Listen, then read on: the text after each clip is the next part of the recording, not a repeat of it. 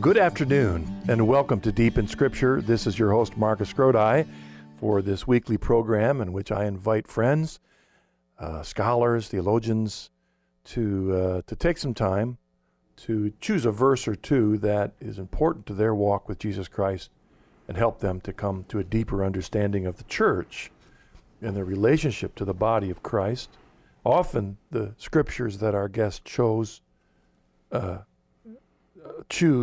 would fall under the category of the verses they never saw. And what I mean by that are, these are usually men and women who already have a deep love for Jesus Christ, already had a love for Scripture, but at some point in time the Lord used particular scriptures that they were not accustomed to seeing or avoided or explained away. But then through the work of the Spirit, they looked at the scriptures more deeply for a variety of reasons, and maybe using a variety of sources, commentaries, and they began to recognize that the scripture meant something a whole lot deeper than they did thought it did before. And our guest today is a good friend to the Coming Home Network, and that's Father Ray Ryland, one of the co-founders of the Coming Home Network. He's been a vice president from the beginning. He's our chaplain. He is a former Episcopal priest, convert to the Catholic Church, and then was one of the first Episcopal priest converts who was given a dispensation from celibacy to become a Catholic priest back in the 80s. And he's a good friend and also a wonderful preacher. And I asked him what subject in scriptures he'd like to discuss on today's program, and he's put together actually a little booklet of scriptures dealing with the issue of suffering. And it's a collection, essentially, of all the scriptures in the New Testament dealing with suffering. We certainly can't get to all of these today, but actually, if you're interested, we could make this available to you on our website. But I'd like to just to give you a little more background to Father Ray. He served as an Episcopal priest from 1950 until 1963, when he and his family were received in the Catholic Church. Having received his Ph.D. from Marquette and his J.D. from the University of San Diego Law School, he taught for over 20 years at the University of San Diego as professor of theology before transferring to Franciscan University of Steubenville, where he was an adjunct professor of theology until 1994. Currently, Father Ray Ryland serves as an assistant at St. Peter's Church in Steubenville, Ohio, and is a contributing columnist for the Catholic Answer magazine. Father Ray Ryland's conversion story is in our collection of conversion stories called Journeys Home, and it's available through the Coming Home Network website, which is associated with this program, in case you're wondering. Now, there's a whole slew of verses dealing with suffering that we'll probably look at, but the two that I'd like to introduce our subject today come from Romans and Colossians. These are two of the verses that I never saw when I was a Presbyterian minister. The first one is from Colossians 1:24. I do not remember how I understood this verse as a Protestant. I am quite sure I never preached on this text. And even as I look back, I do not know how I would have explained it as a staunch Calvinist.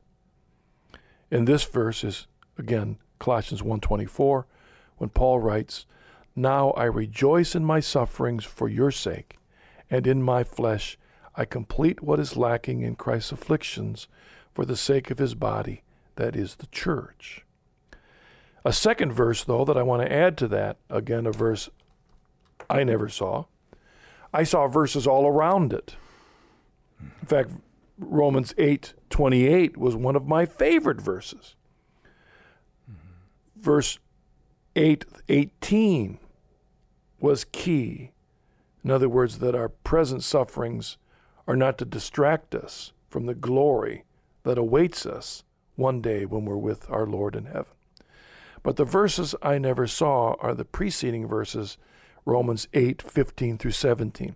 As I read these, I want you to listen for the central significance of suffering in our walk with Christ. Paul writes,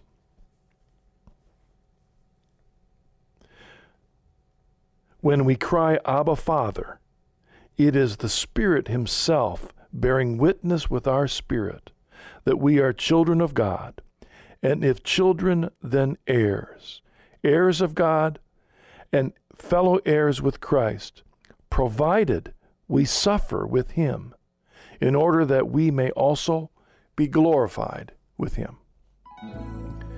You're listening to Deep in Scripture. This is your host, Marcus Grodi, and you're hearing us over EWTN, your global Catholic radio network. Dr. Kenneth Howell has two wonderful books on the early church fathers, translations from the Greek as well as commentaries. His first book is on Ignatius of Antioch and Polycarp of Smyrna. They were two of the greatest leaders of Christianity in the first half of the second century. The second book is on the letter to the Corinthians by Clement of Rome and the Didache. These were two of the most important documents from the earliest days of the church. For Christians today, these earliest writings harken back to a time when the unity of faith and morals was a cherished gift and goal among professing believers. No Christian can remain unchallenged and unchanged while reading and absorbing these writings.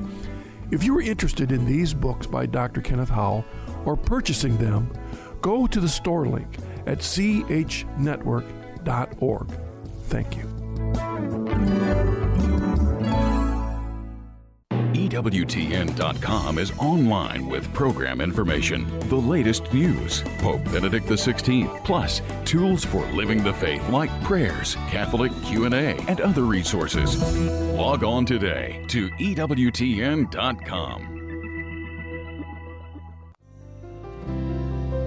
If you enjoy the Journey Home television program on EWTN, you'll want to purchase a copy of Marcus Grodi's book, Journeys Home. Journeys Home contains the conversion stories of men and women who, as a result of their surrender to Jesus Christ, heard a call to follow him more completely in the Catholic Church. Many of them were Protestant pastors or missionaries. Others were laymen who, though working in secular jobs, took their calling to serve Christ in the world very seriously. To order your copy of Marcus Grodi's book, Journeys Home, simply visit our website at www.chresources.com or call us toll-free at 1-800-664-5110.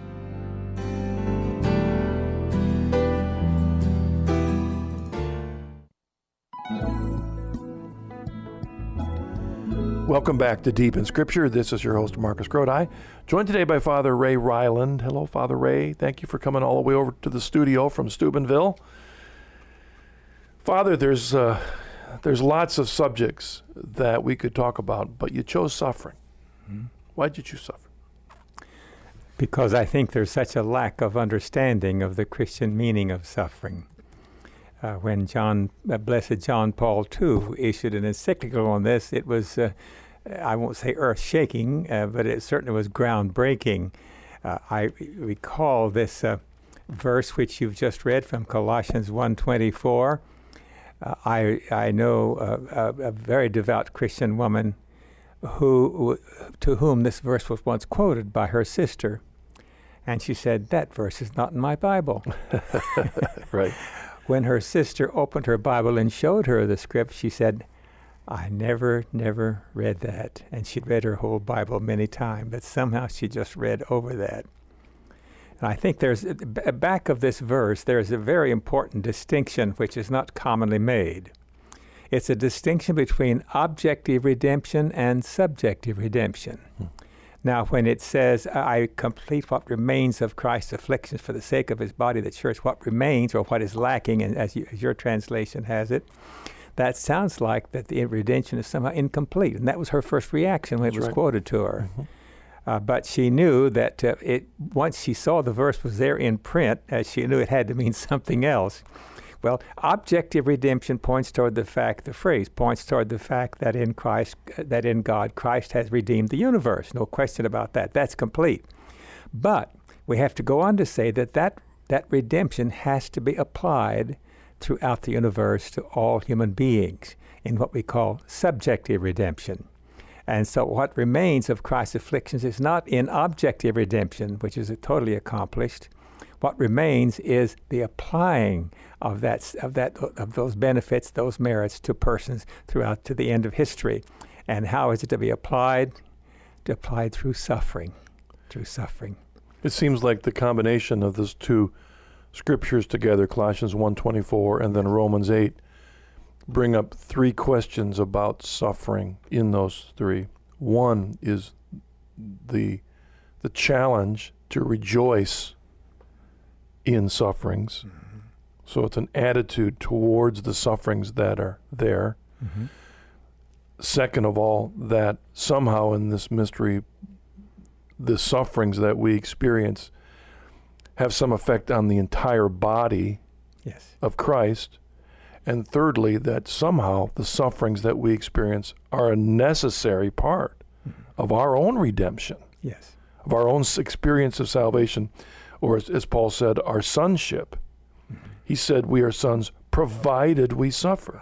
And that aspect of provided connects with other things that Paul says that actually speak against the presumption of many of our separated brethren of once saved, always saved. Mm-hmm. Doesn't matter what you do or what you suffer, mm-hmm. you're saved. Mm-hmm. But he says the word provided. So there's a lot of scriptures that you've chosen for us, Father Ryland.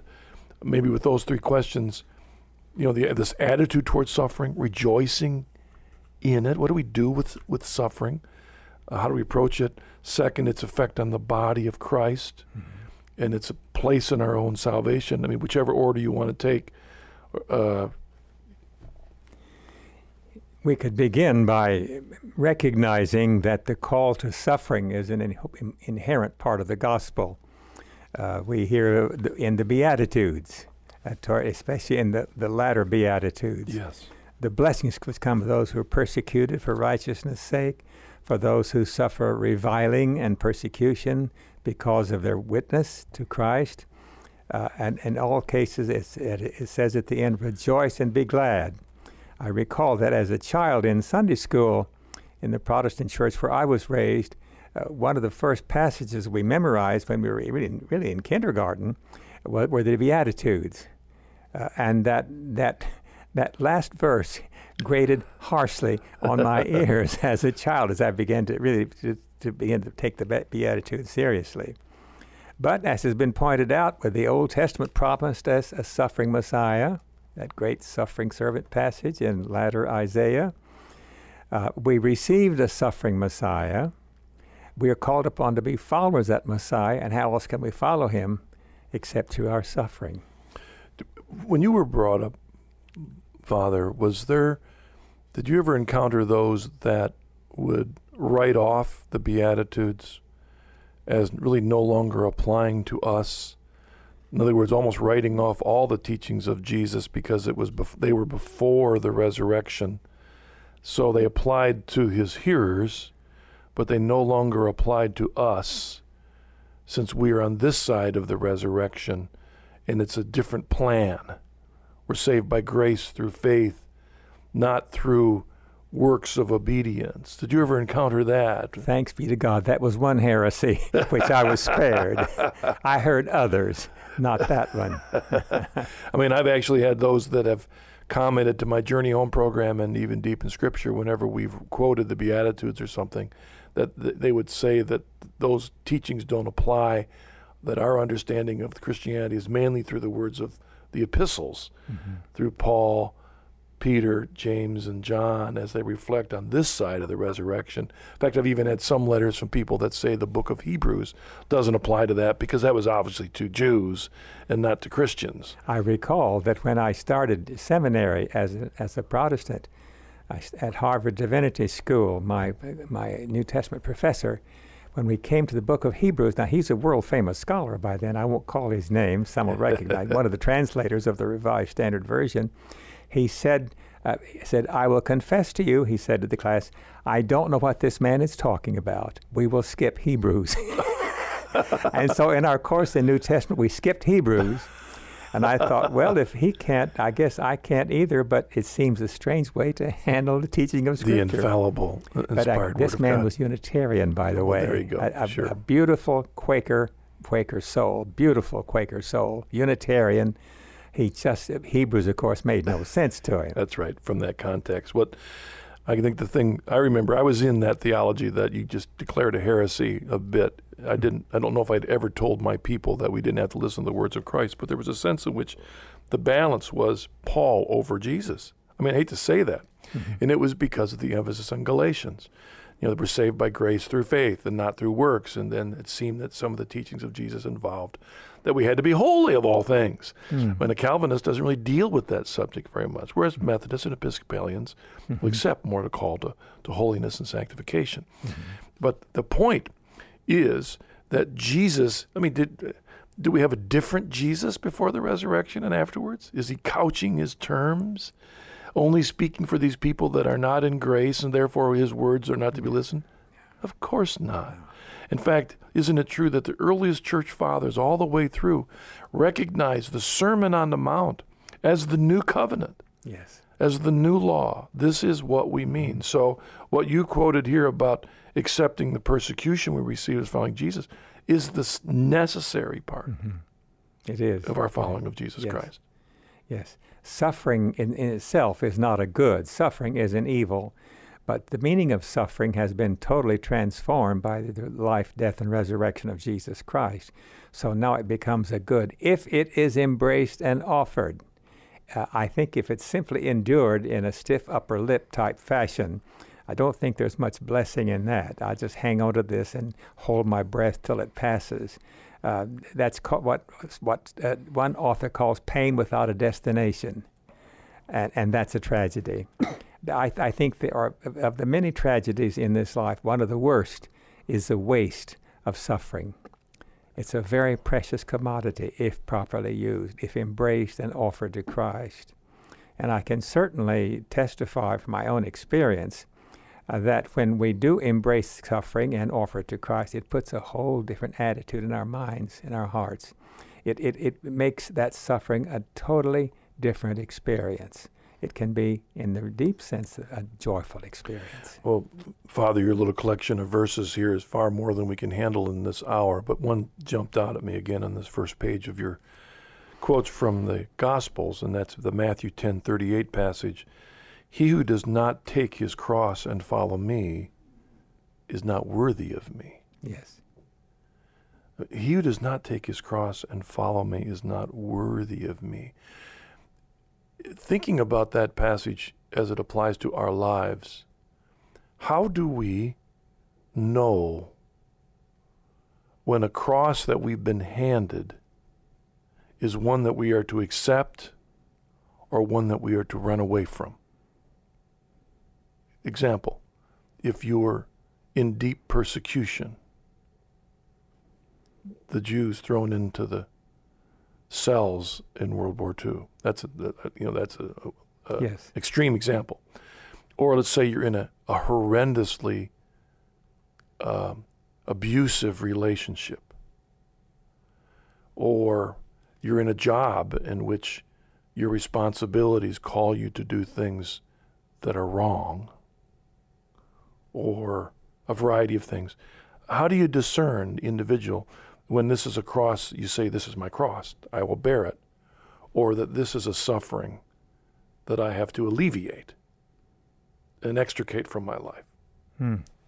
Well, in the case of persecution, we know that the early Christians did go into hiding, that they were not summoned to so to speak, help commit suicide by presenting themselves. But once they had no alternative, then of course they embraced that, and they appalled the heathens, appalled the pagans by going to death to be torn alive by wild beasts, singing hymns, singing psalms, and praising God with joyful voices. You'll recall that those passages in St. Ignatius, Antioch, on his way in the year 109 or 10, on his way to Rome to be put to death in the arena, torn to death by beasts, and he was eager. He God's calling me to this, and I can't wait till it happens. And now, please, he said, don't intervene, don't try to stop me, don't try to save me. God's calling me to this. I think when something happens, our first inclination should be, Lord, I want to accept this if this is your will. And that initial embrace, I think, is be the first step in discerning whether it's something which we should embrace or something we should avoid. In the examples that you've used, as far as avoiding persecution, I think we have every right to avoid persecution in terms of saving our lives. If it were persecution in terms of being criticized for something, I don't think we have the right to avoid that. But Gooding, you raised a very crucial issue. I know a young woman who was given a very responsible job with one of the largest fruit companies in this country. She was, I think, she was comptroller. And she discovered that she found in just in the early months of her job that all sorts of immoral, not illegal, but immoral practices.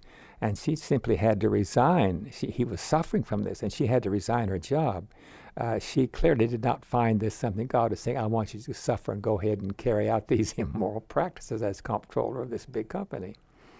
So I think there has to be, to repeat, I think there needs to be an initial embrace, an openness to the fact it may be God calling me to accept this and to embrace this and offer it. But it has to be sustained by prayer.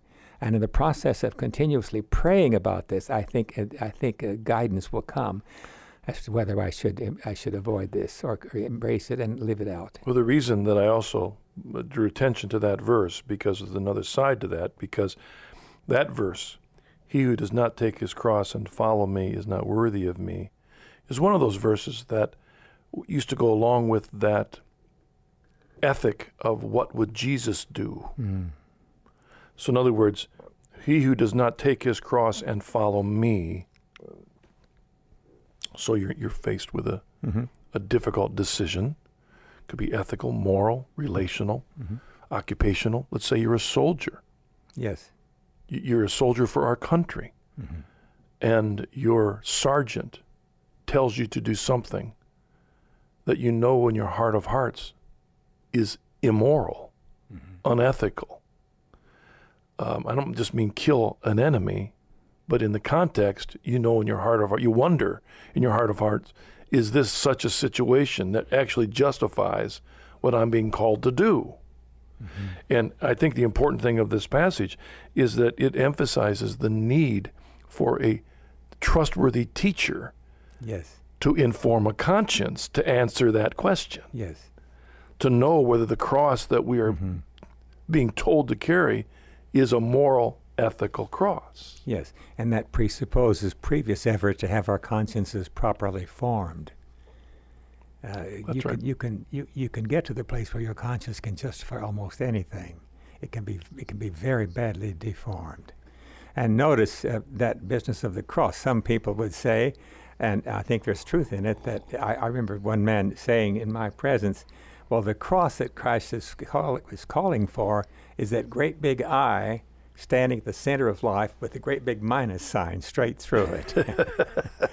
I think that's the beginning of the cross. And we have to also to point out that the mere fact that something is bothersome or troublesome doesn't mean it's a cross necessarily. It can become, anything can become a cross if we truly embrace it, offer it to Christ. But something I just have to endure is not necessarily a cross. Yeah. It's just trouble. You know, that, interestingly, in the Luke passage you point out, on the road to Emmaus, Luke 24, and he said to them, O foolish men, and show of heart to believe all that the prophets have spoken. Was it not necessary that the Christ should suffer these things and enter into his glory? I mean, the cross that Jesus took wasn't merely something he just had to endure.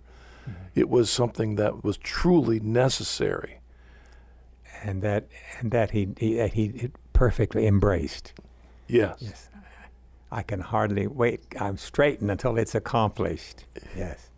I know. I'm thinking about. We're going after the break in a moment. I want to make sure we focus on the purpose of suffering. This idea of redemptive suffering. Maybe before the break, just a moment or so before we quote a verse. When I say the phrase redemptive suffering, what does that in general mean, Father Ryland? What does it mean, redemptive suffering? Redemptive suffering means suffering which is embraced, accepted as somehow something God has allowed for my ultimate sanctification, and suffering which is there continuously, continuously offer to Christ, Lord Jesus, take this and use it. Use it for some great need that I have on my heart, someone in my family perhaps, even for myself, but for the world, the salvation of the world. And I thereby identify my suffering with the sufferings of Christ. And then it takes, that's when it takes on its full significance, and I think full meaning in God's allowing it to happen. And it's a full relinquishing of that suffering. It's not a bartering with God. Yeah. You know, here's a situation in my life, Lord, I want you to change, straighten out. I will suffer this act if you will do this. Yeah, it's the if that is to be left out. Yeah. This is Marcus Grodi. You're listening to Deep in Scripture, and you're hearing us on EWTN, your Global Catholic Radio Network. Get an insider's look at the latest information from EWTN. Sign up for Wings, EWTN's weekly email newsletter. Get the latest information about live events, special features, and guests. Connect with EWTN on YouTube, Facebook, and Twitter. Just go to EWTN.com and click on the Wings link to sign up. Don't miss a minute of all that's happening at EWTN. Get your wings today. Hi, this is Jerry Usher reminding you to listen to Vocation Boom Radio, Saturday at 5 p.m. Eastern, exclusively on the EWTN Global Catholic Radio Network. Each week, I bring you dynamic interviews with bishops, priests, vocation directors, even seminarians and those who support them, all in an effort to assist the Holy Spirit in what is truly a vocation boom around the world. That's Vocation Boom Radio, Saturdays at 5 p.m. Eastern, only on EWTN Radio. CH Resources is excited to offer you Marcus Grodi's latest book, Thoughts for the Journey Home.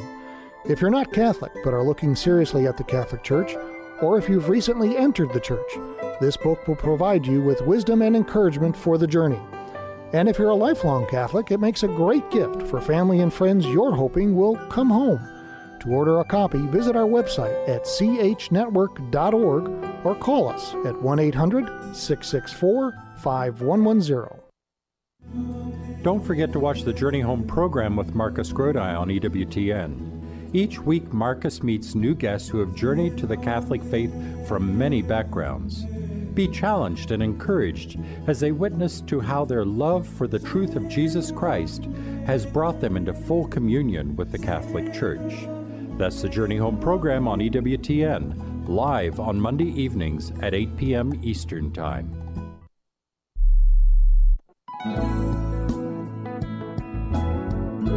Welcome back to Deep in Scripture. Marcus Grodi, your host, joined today by Father Ray Ryland. We're just having a great time. We're trying to decide which of the 100 verses to look at in the rest of our time, because there's so many. I mean, for those that don't think suffering is a regular part of our journey, don't read the Bible very often, because there's a continuous flow of not only warning us about suffering, that it's a part of our journey, but an encouragement, as Paul said, to rejoice. Yes. And to understand and appreciate, but to make sure we do it in the right way. I mentioned just before the break this issue of bartering with God, using suffering as a means of bartering. Yes. I'll be glad to embrace this for you, Lord, provided that, or if, underline, if you'll do such and such, if you'll take it away, and so on. The one thing I would want to say about that is that God deals with us in spiritual stages. In my opinion, God can't move me on to the next stage until I accept His will in this stage. If God wants to relieve this suffering I'm talking about, that's in the next stage. What God wants from me right now is an embrace of that suffering, an acceptance of that suffering, and offering the suffering to Him. Once I have done that, then He's in a position to say whatever He wants to do with me. But no bartering. No bartering. Does that connect with the idea? I remember when I was a pastor that I'd encounter young adults who were extremely anxious because they wanted to be married but couldn't find the right person. And it seemed, I was learning by experience as a pastor, but now I think as I look back from Catholic perspective, that for them to be truly prepared for marriage, they had to first be truly content in their singleness. Yes. Which is just what you've just said, the stages. They had to be very content where they were at that moment. before God can move them forward to accept. I mean, who's that great writer that talks about abandonment to the will of God? Yeah, Pierre de Caussade, Jean-Pierre. Which was about being content in the moment. Yes, what he calls the sacrament of the moment.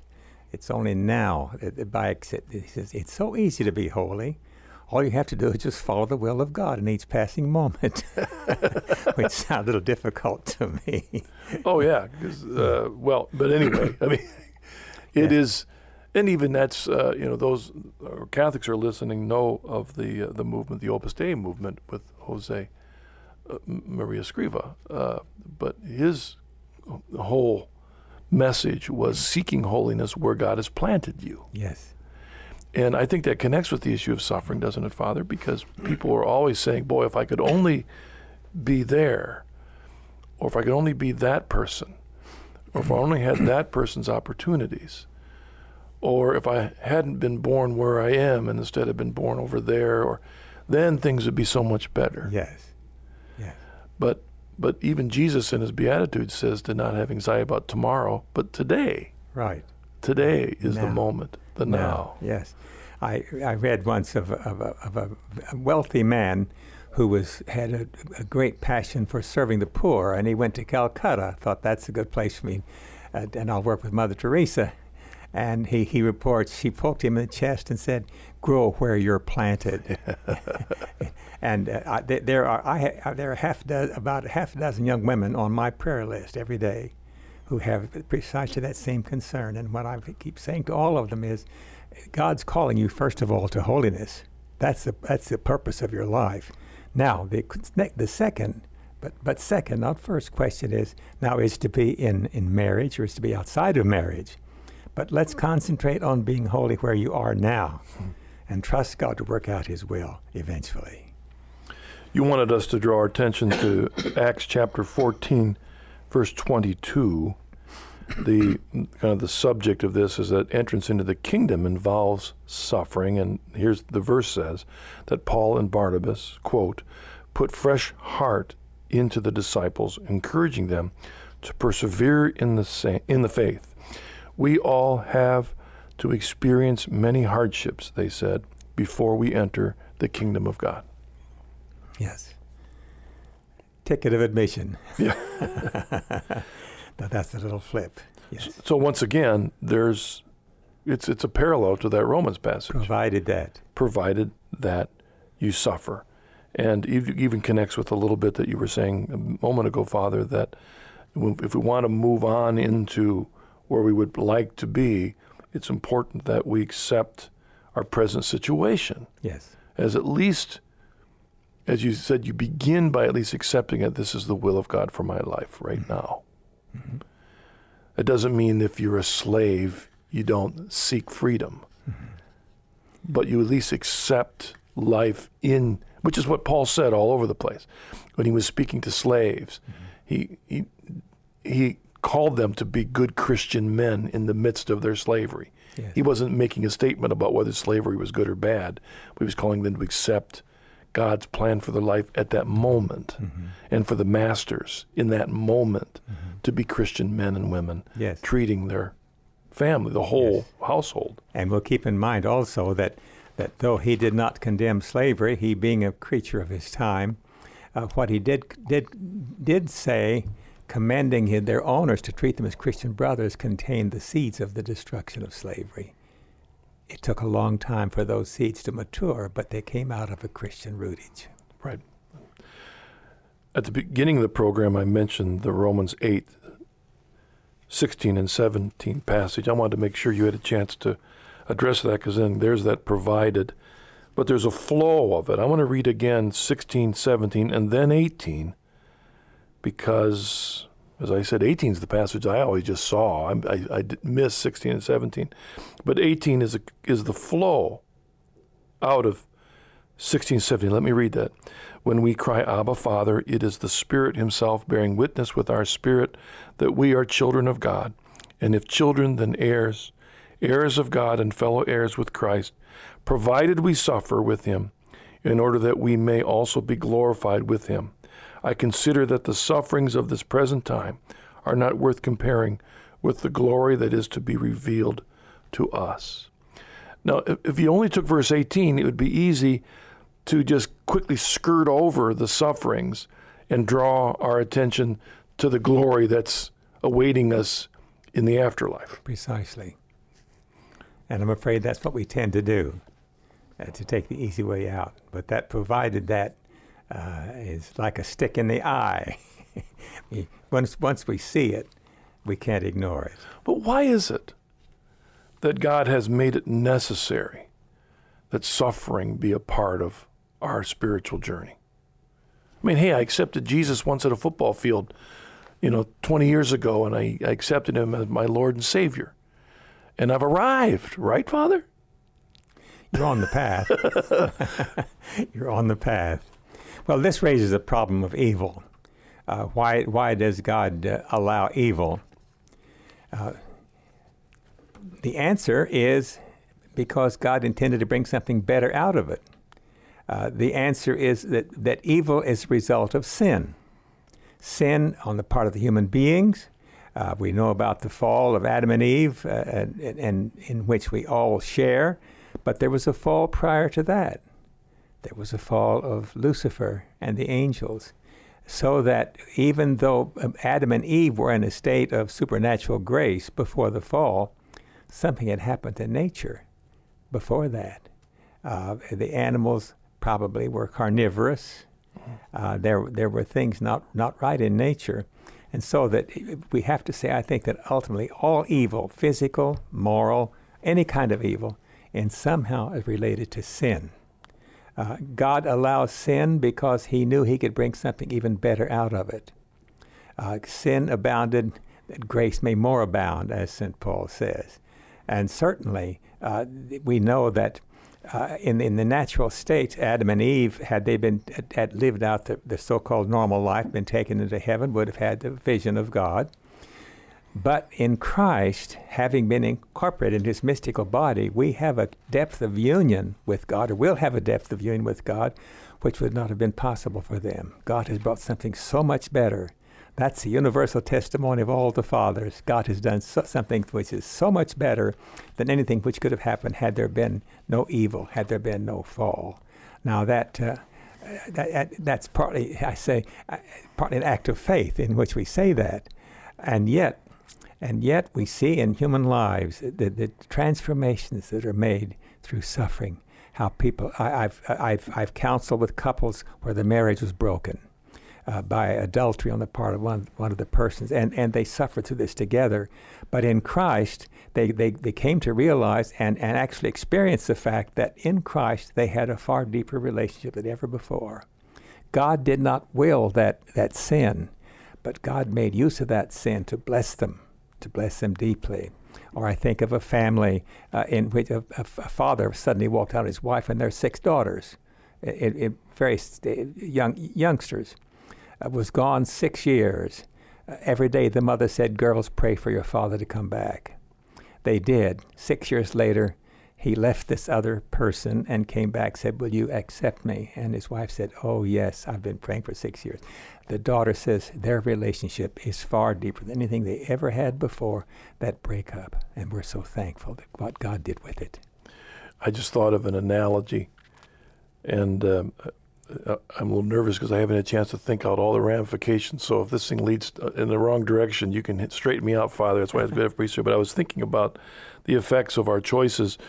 And my youngest son, of course, we've got a good pile of shoes for him to wear at certain occasions. He has shoes that he's to wear out playing in the mud and shoes to wear on the beach, sandals. And then he's got his nice, clean black shoes he's supposed to wear on Sunday. And I remember one Sunday when we were rushing around getting ready to go to church, to Mass, we either had to leave now or we were going to be late. And just at that moment, we grabbed his shoes, and they were his shoes for church were caked with mud. Caked. Because at some point in the past, rather than wearing the shoes he was supposed to wear outside, he grabbed his Sunday shoes, yes, and they were caked with mud. Yes. So before we could go to church, they had to be cleaned, and we were very late getting to Mass. And to me, that's sign of an analogy of our lives caked with the suffering that often we bring upon ourselves as a result of the bad choices which delay our journey to God. I mean, that's a bit what purgatory is all about, but that's another discussion for another time. We delay if we don't accept and move on from there, having offered them to Christ. Provided. Let's take another break, and when we come back, Father, I want to particularly look at, there's so many verses here, unless you want to draw us to another one, I want to particularly look at a verse in Philippians chapter 4, which talks about the key attitude in the midst of suffering. Be with you in a break. You're listening to Deep in Scripture. This is your host, Marcus Grodi, and you're hearing us on EWTN, your Global Catholic Radio Network.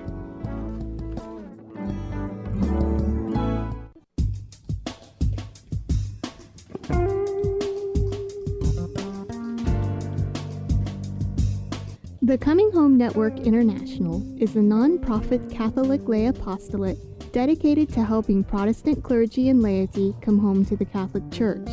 It was founded by Marcus Grodi, the host of this program, as well as the Journey Home television program on EWTN. If you are on the journey and interested in learning more about the Coming Home Network International, or know someone who's thinking of becoming Catholic, please visit our website, www.chnetwork.org, or contact us at 1-800-664-5110.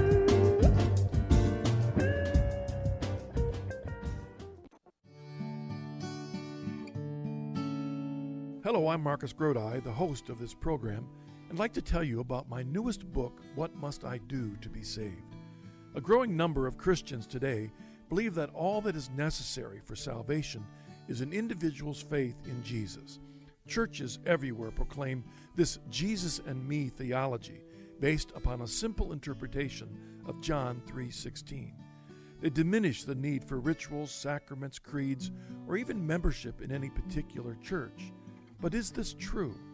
In this book, I examine how salvation has always come by being a faithful individual in the family of God, the Church. For information, please go to chresources.com or call 740-450-1175. Thank you.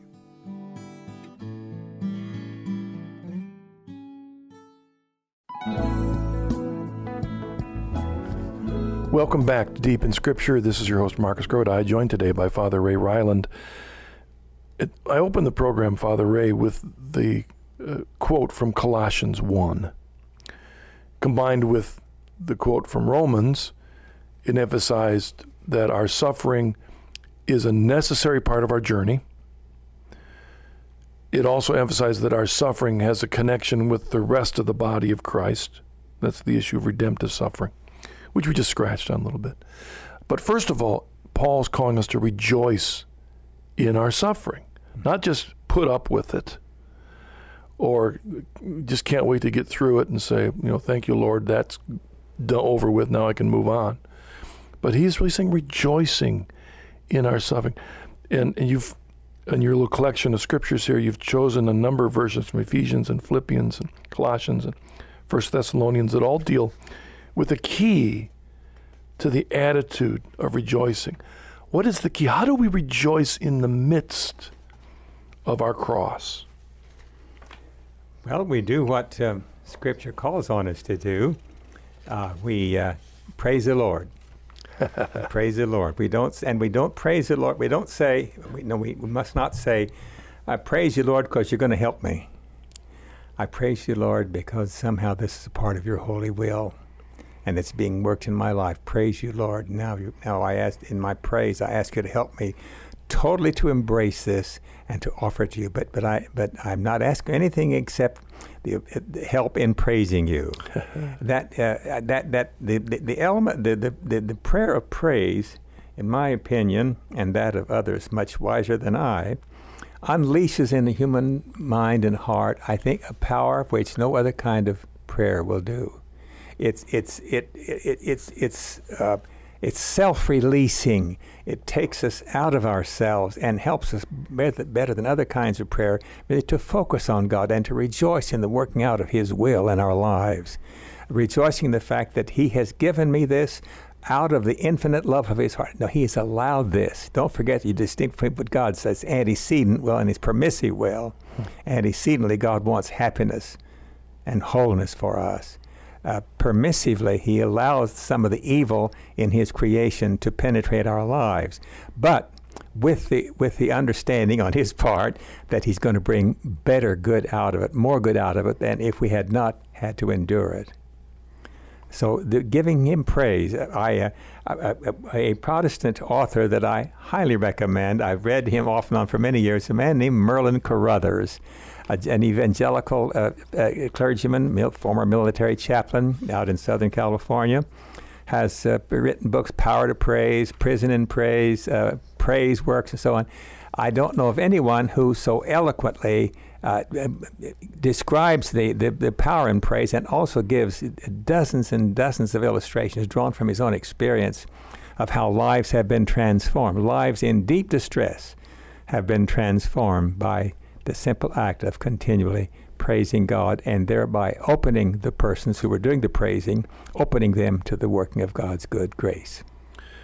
The couple of verses that you had chosen, which seem in the midst of them to have that key attitude that you're talking about, praising God, but I'd almost say that it has an angle to it that is so essential that it isn't just praising God, though it is, but it has an element of the grateful recognition of the fact that everything we've received from Him. Mm-hmm.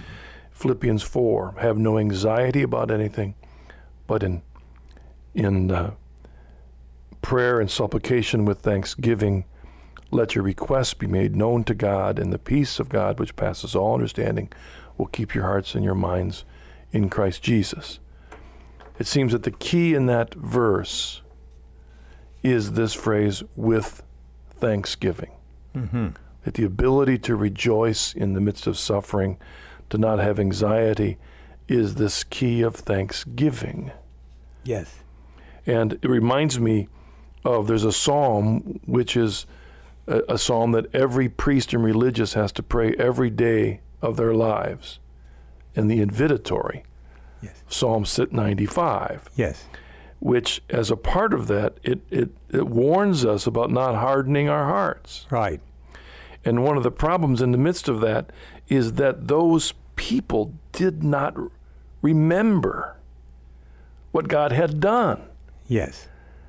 And that their hardened hearts became, because they were not grateful. They weren't thankful for what God had done to Israel. Yes. And so they were able to, and as a result, God said, I shouldn't let them into my kingdom.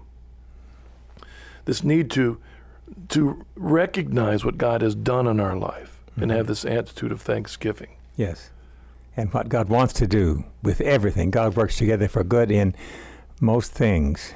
No, in all things, for those who love Him. In all things. Yes, and there's that very powerful short passage in 1 Thessalonians 5. The first two verses have two words in them. Rejoice always, pray constantly, give thanks in all circumstances. Now here's a categorical statement. For this is the will of God in Christ Jesus for you. Mm-hmm. I can't think of a similar passage in all of sacred scripture that says this is the will of God in Christ Jesus for you. And that's what it's saying about rejoicing and praying constantly. Well, that's interesting. I hadn't thought of it that way either, because, did you ever, I'm sure you did, Father, have the experience as a pastor where young adults come up and say, what is the will of God for my life? Yeah. I'm trying to discover what God's will is for my life. Yes. Well, they're thinking about vocation or... Yes. But you can narrow it down to a few things that we know are the will of God for everyone's life. Right. 10 Commandments, we yes. know that's the will of God. But in this case, we see also clearly yes. an attitude that God wills that we have. Yes. Because in all three cases here, it isn't automatic, it is an action of the will. precisely in all circumstances, in the so-called bad as well as the so-called good.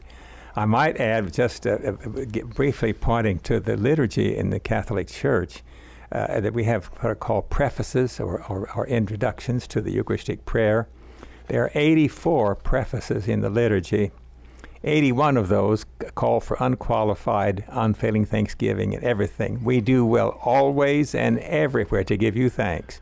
Always and everywhere, in everything, to give you thanks. In fact, one of the prefaces says, Father, it is our duty and our salvation, always and everywhere, to give you thanks through your beloved Son, Jesus Christ.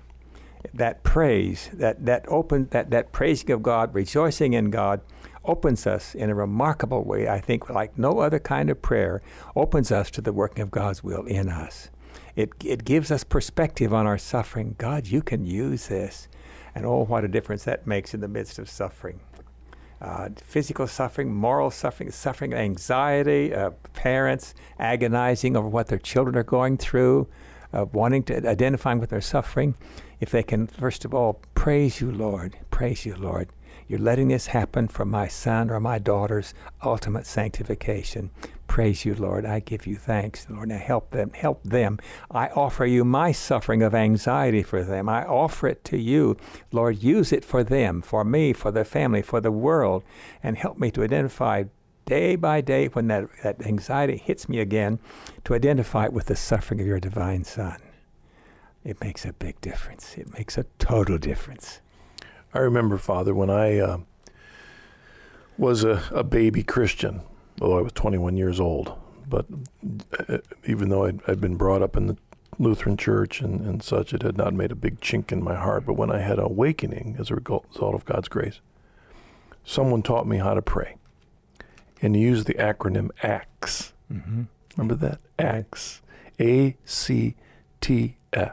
Yes. Adoration, confession, thanksgiving, supplication. And that still works, doesn't it, Father? I mean, that's the order that we begin by adoration of God, and then we confess our unworthiness to Him, and we thank Him for His grace and His forgiveness, and then we start asking Him. Yes, in my Sunday school, there was one more letter, P, for petition. Yes. It was a handy acronym in my youth. I'm just wondering that there may be somebody out there, Father, that says, oh, that's easy enough for you to say. You don't know my life. Mm-hmm. You don't know my marriage. You don't know my kids. You don't know my job. That's easy enough for you to say, to rejoice in suffering. Mm-hmm. How do you respond to that? I'd say, yes, I don't know that. I remember one time a woman that I knew had a 16-year-old daughter who was being very rebellious. And at one time, in her tantrum, she said, you don't understand me. And her mother said, no, nobody else does, but Jesus Christ does. And you're expecting from us what Jesus Christ wants to give you, to give the meaning and purpose of your life. Now stop feeling sorry for yourself. But yes, we don't know what goes into other people's lives, but we do know we can trust God's word. We can trust no matter, God works together for good in all things. Well, and you particularly pointed out that verse in 1 Thessalonians.